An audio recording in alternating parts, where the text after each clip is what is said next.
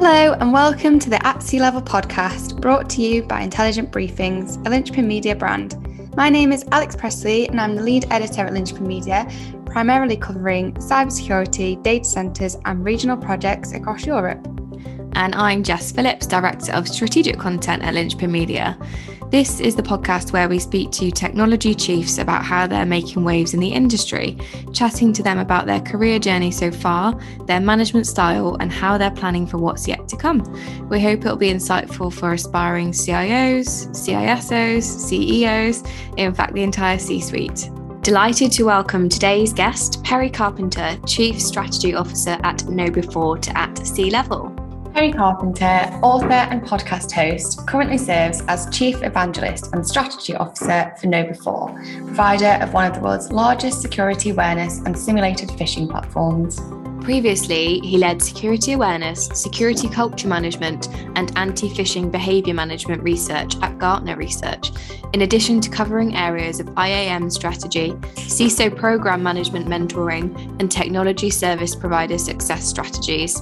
With a long career as a security professional and researcher, Perry has broad experience in North America and Europe, providing security consulting and advisory services for many of the best-known global brands.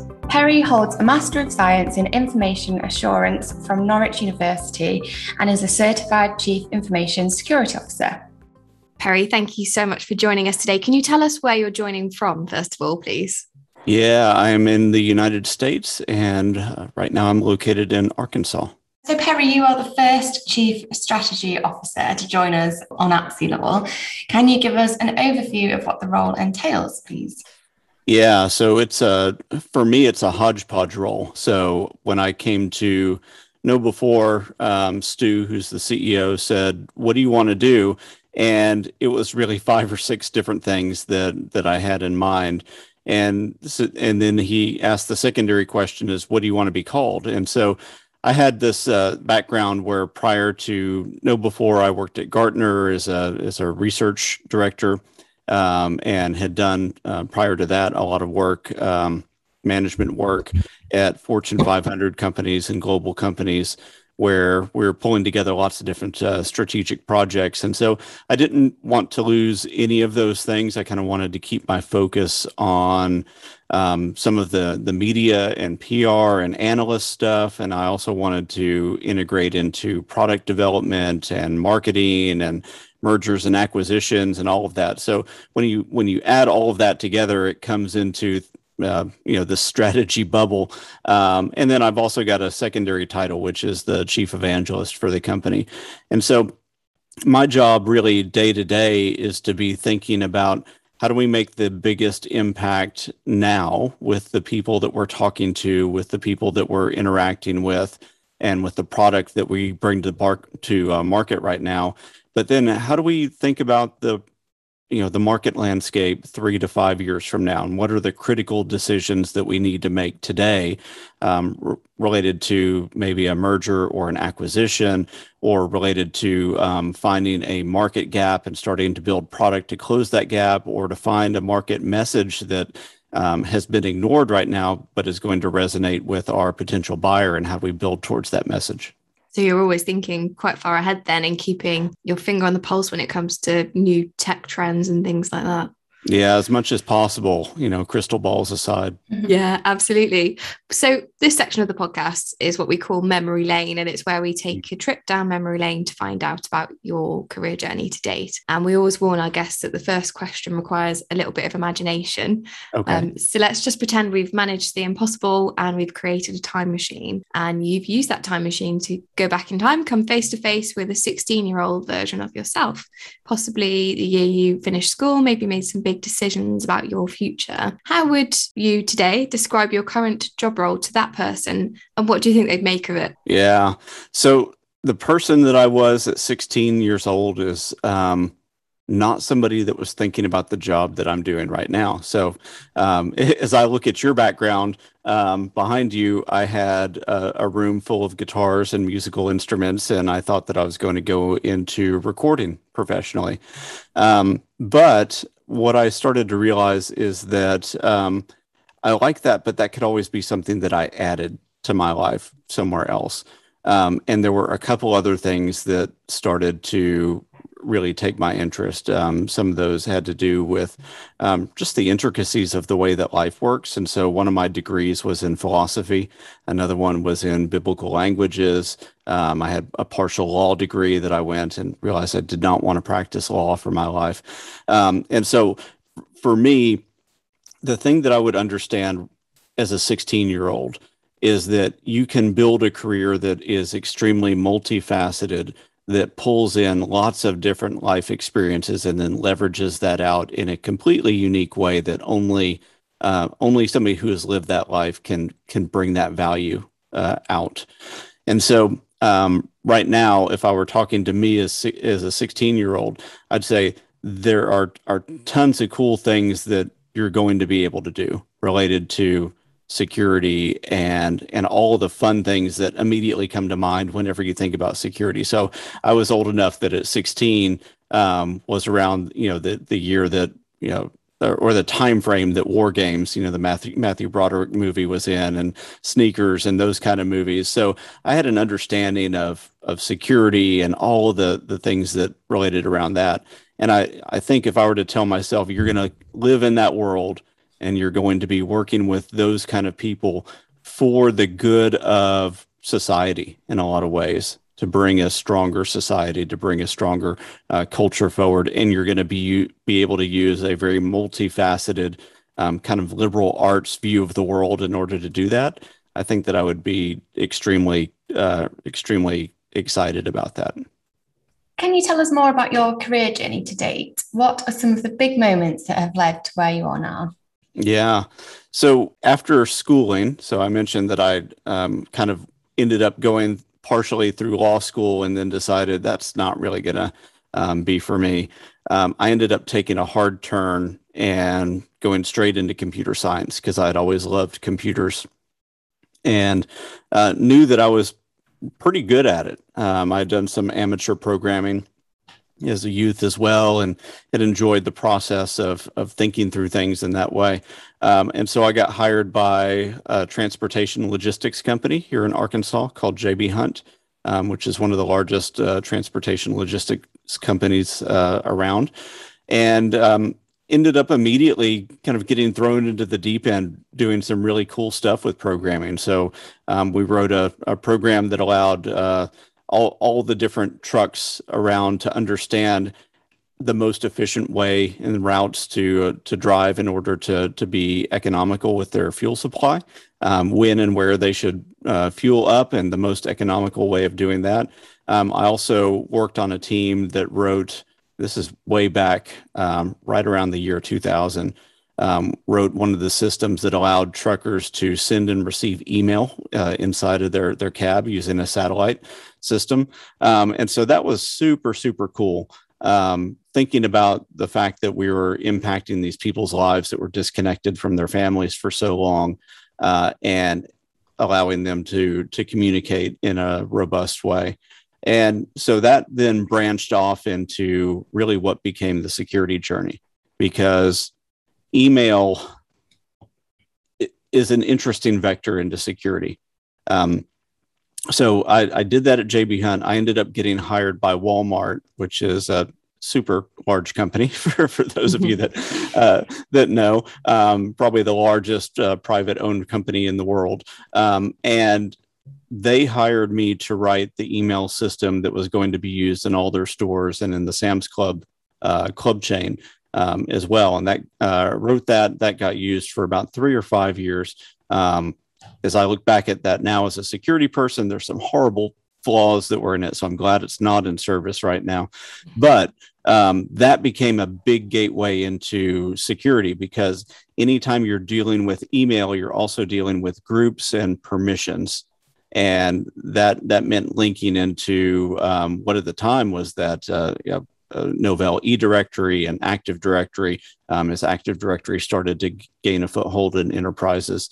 Um, and once you're starting to deal with group structures and permissions and things like that, um, you're really starting to think about uh, things like least privilege And so I ended up uh, moving from email into security and doing a whole bunch of work around identity management, and then working from identity management into even more core security concepts, um, to where I ended up getting hired at Gartner uh, Research and uh, doing a lot of research uh, globally around identity management, around security awareness and C I S O strategies and, and more, and then ended up... Um, coming over to KnowBe four about five years ago, where I really just focus on the human.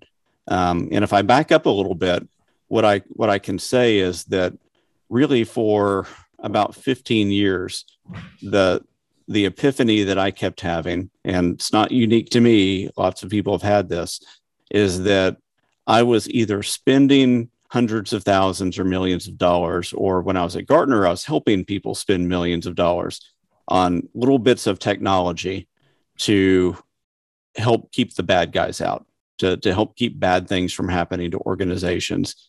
And over and over and over, what I realized is that we can spend all the money in the world on great technology, but all it takes is one super motivated attacker to trick a human into bypassing all that, or one negligent human, um, you know, that that may even mean well, accidentally doing the wrong thing, and all of that million, you know, those millions of dollars that we spend on the technology is for naught.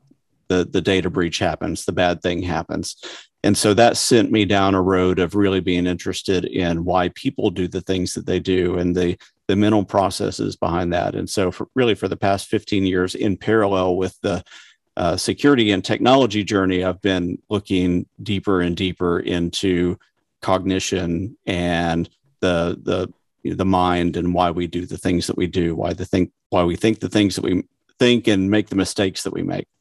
Must have been fascinating. I mean, over the last five years, just while you've been at KnowBe four, this the threat landscape has changed, but that core kind of element of human, like you said, one negligent human on one side and one really bad actor on the other side, that's kind of always remained, yeah. hasn't it? It's just got more and more sophisticated. Yeah.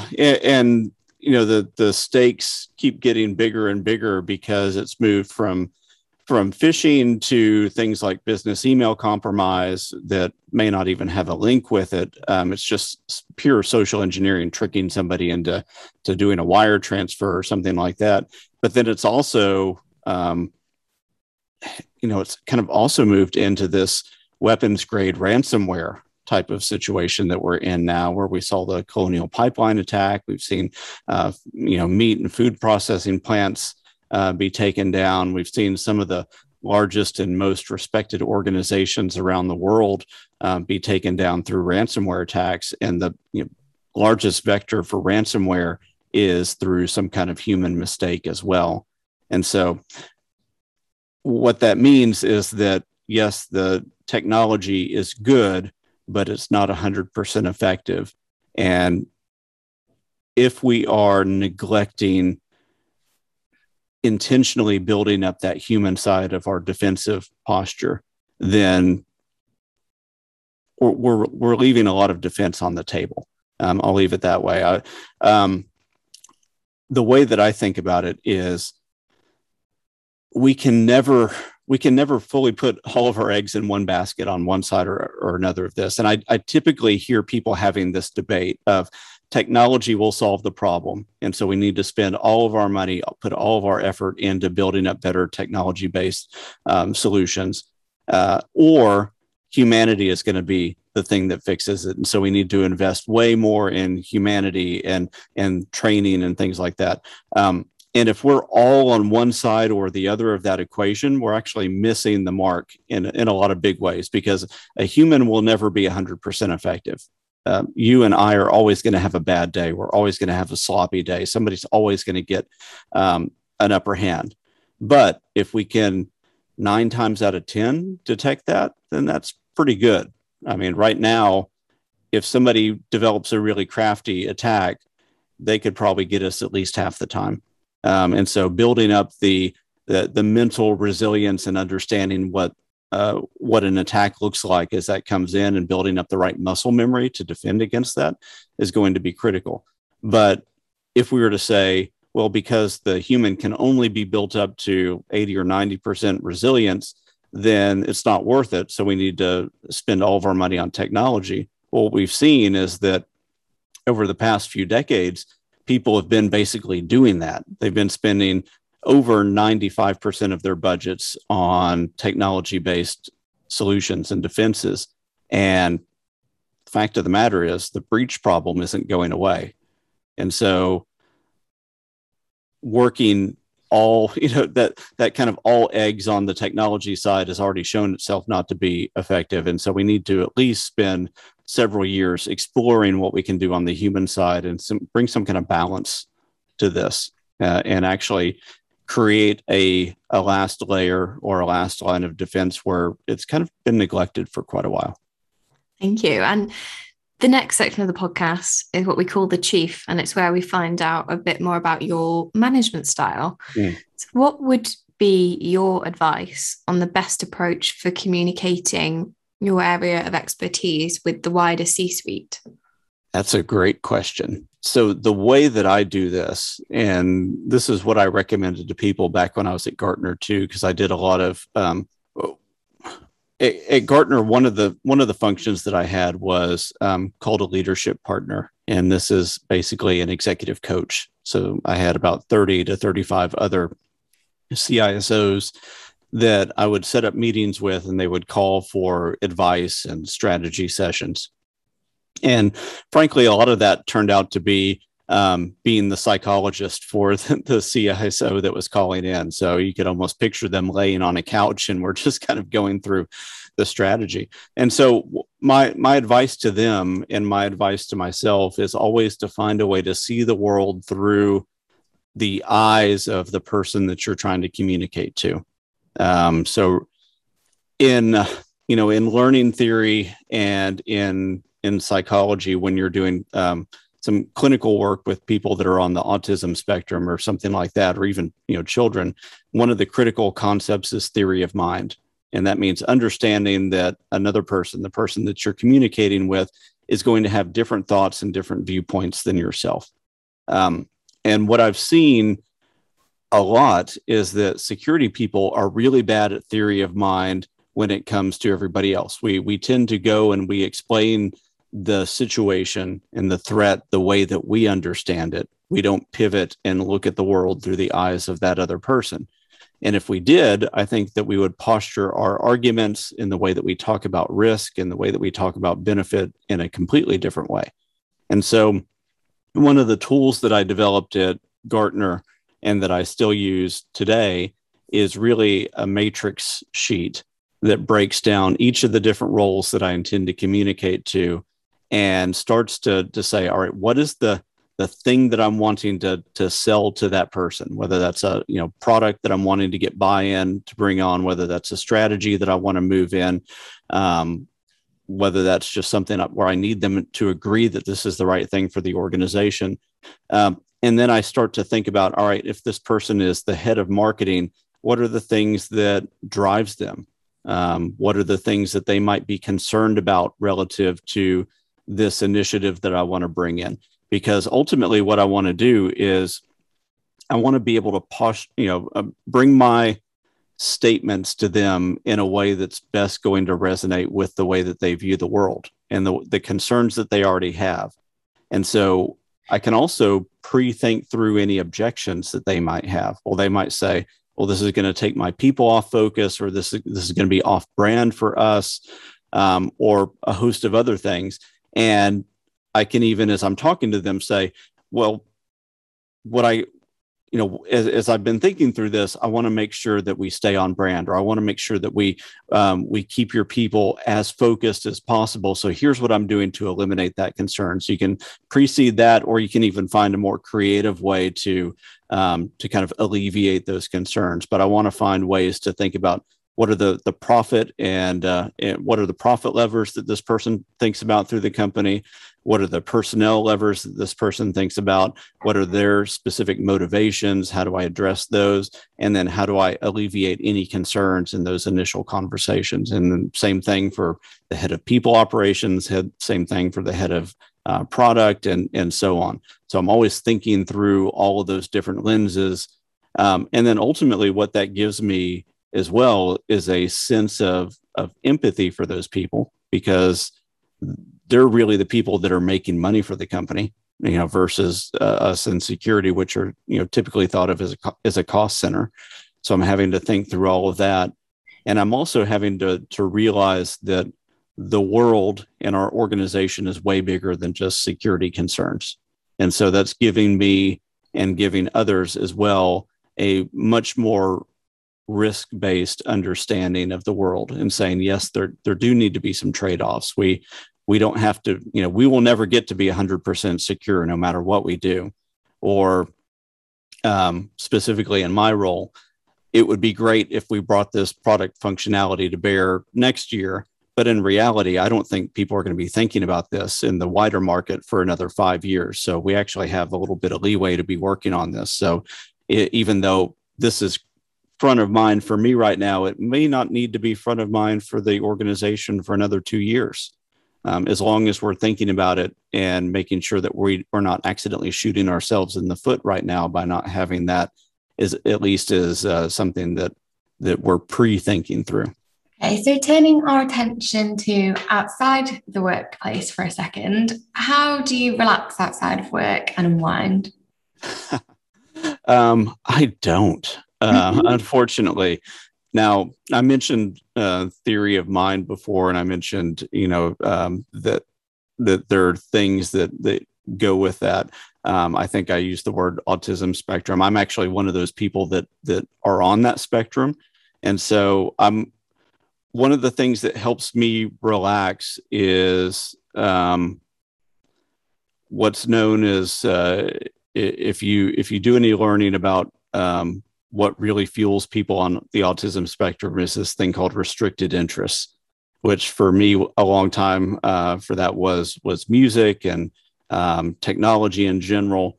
Right now it is security and all things security. Um, and ways to to communicate that better. And so for me, as long as I'm thinking about security or puzzles, um, I also, if you look at my background here, you can see a lot of magic uh, artifacts. A lot of that, I think, um, has stayed with me throughout my life as well. So I'm into understanding how um, magic and deception and con artistry and all of that work. And so I'm always doing research there. Um, and then I also develop in my you know, quote unquote free time.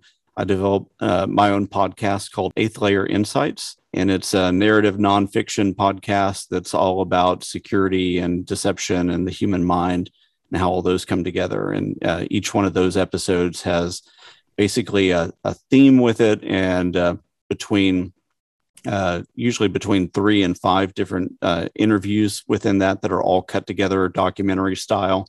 Um, and so that I spend quite a bit of time uh, putting those together and editing those and getting those out as well. So um, all of that is my downtime, if you would call it that. A good way to get lots of different insights. Yeah. And it, it all, the, the thing that is either a good thing or a bad thing for me, I guess, depending on how you look at it, is that anything that I've ever found that I like to relax and do, I've also found a way to bring into my career.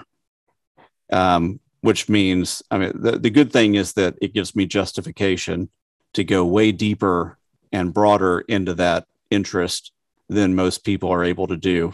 Um, but the downside is that it be, maybe maybe becomes a little bit less relaxing, because mm-hmm. then I find ways to add uh, due dates to everything as well.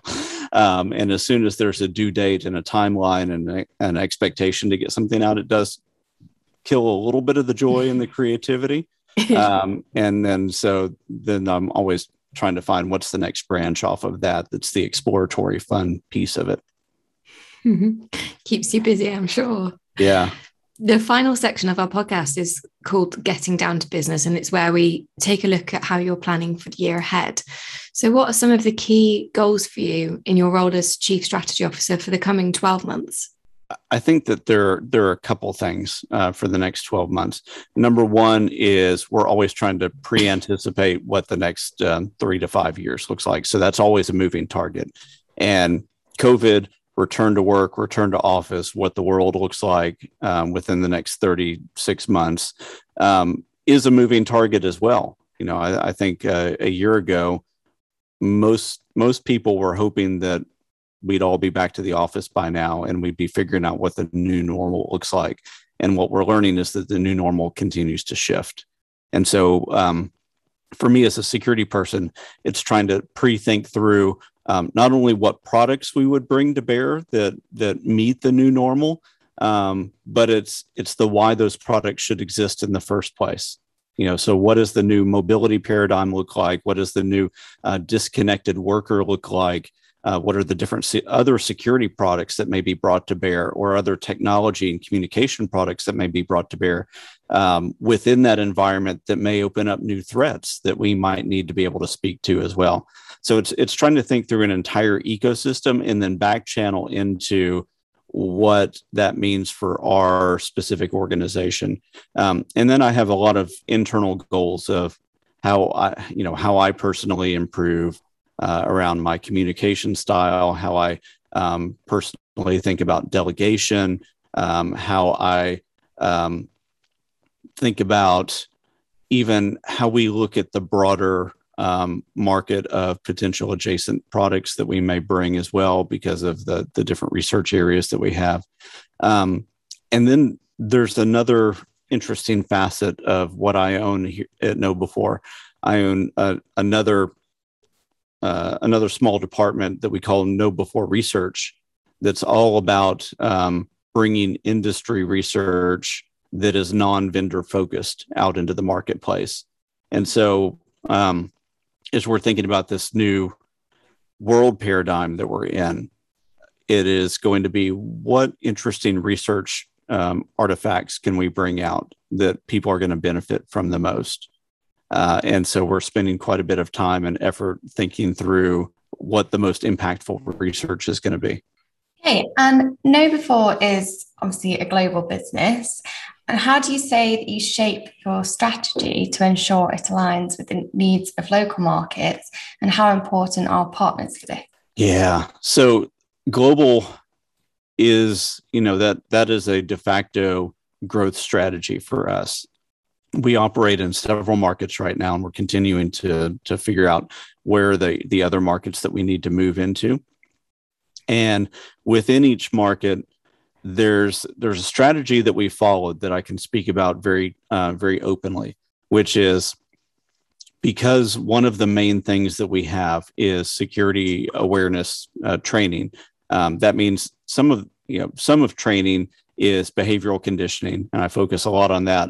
But a big part of what we think about when it comes to training is content. It's stuff that you put in front of people, whether that's videos or newsletters or posters or uh, you know, all of those things, something that's put in front of the eyeballs of somebody else that they will then consume.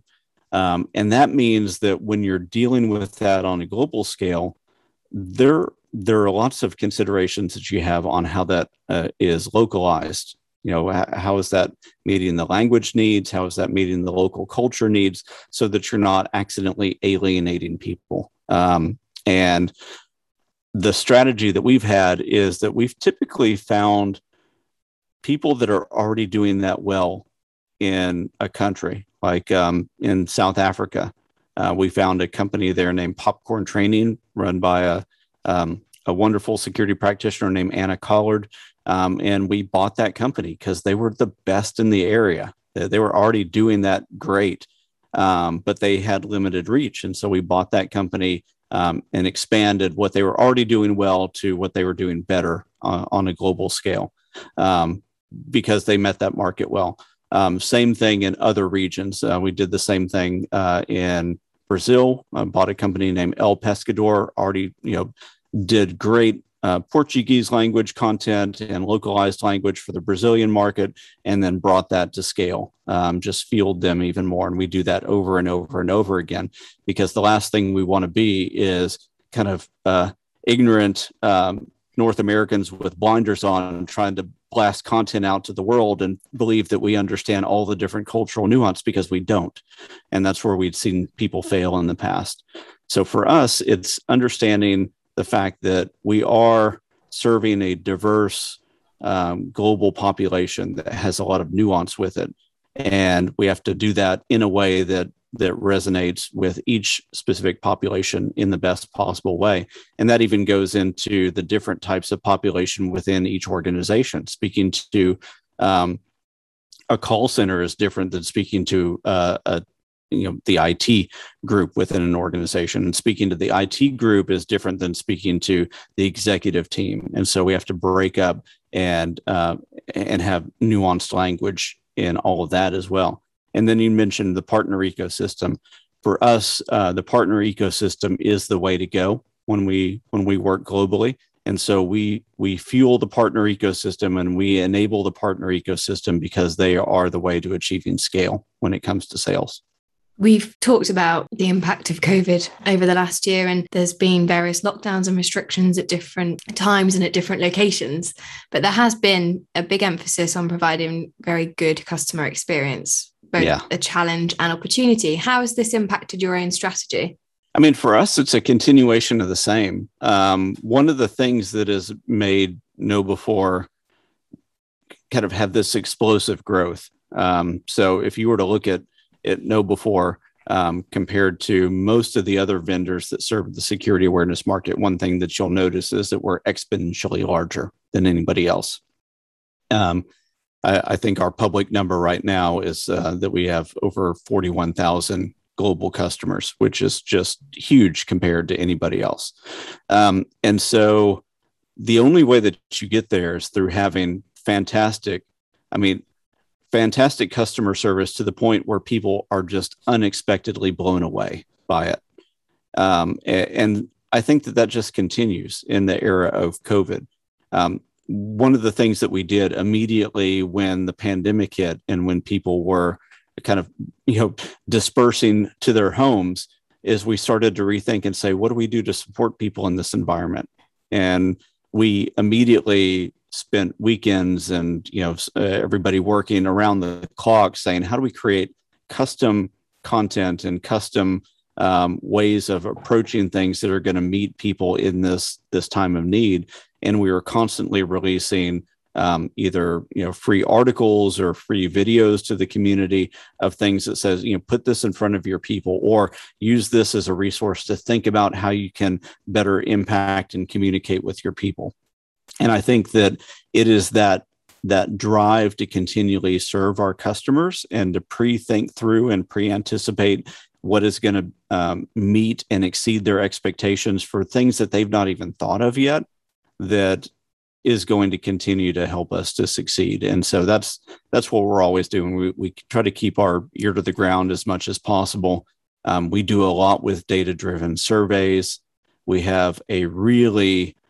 Um, a really driven and success-focused uh, customer success or customer service management team that's always talking to people.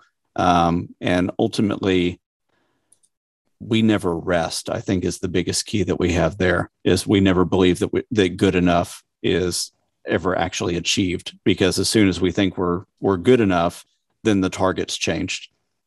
And that brings us to the final section of the podcast, where we hand over to you.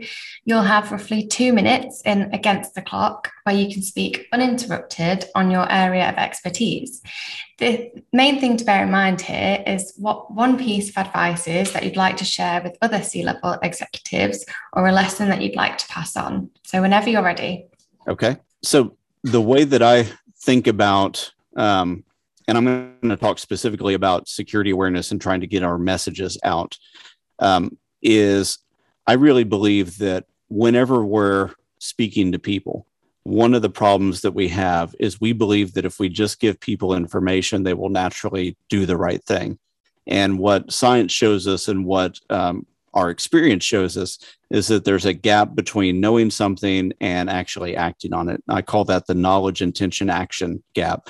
So just because I know something doesn't mean that I intend to act on it. And even when I intend to act on it, I may not action that.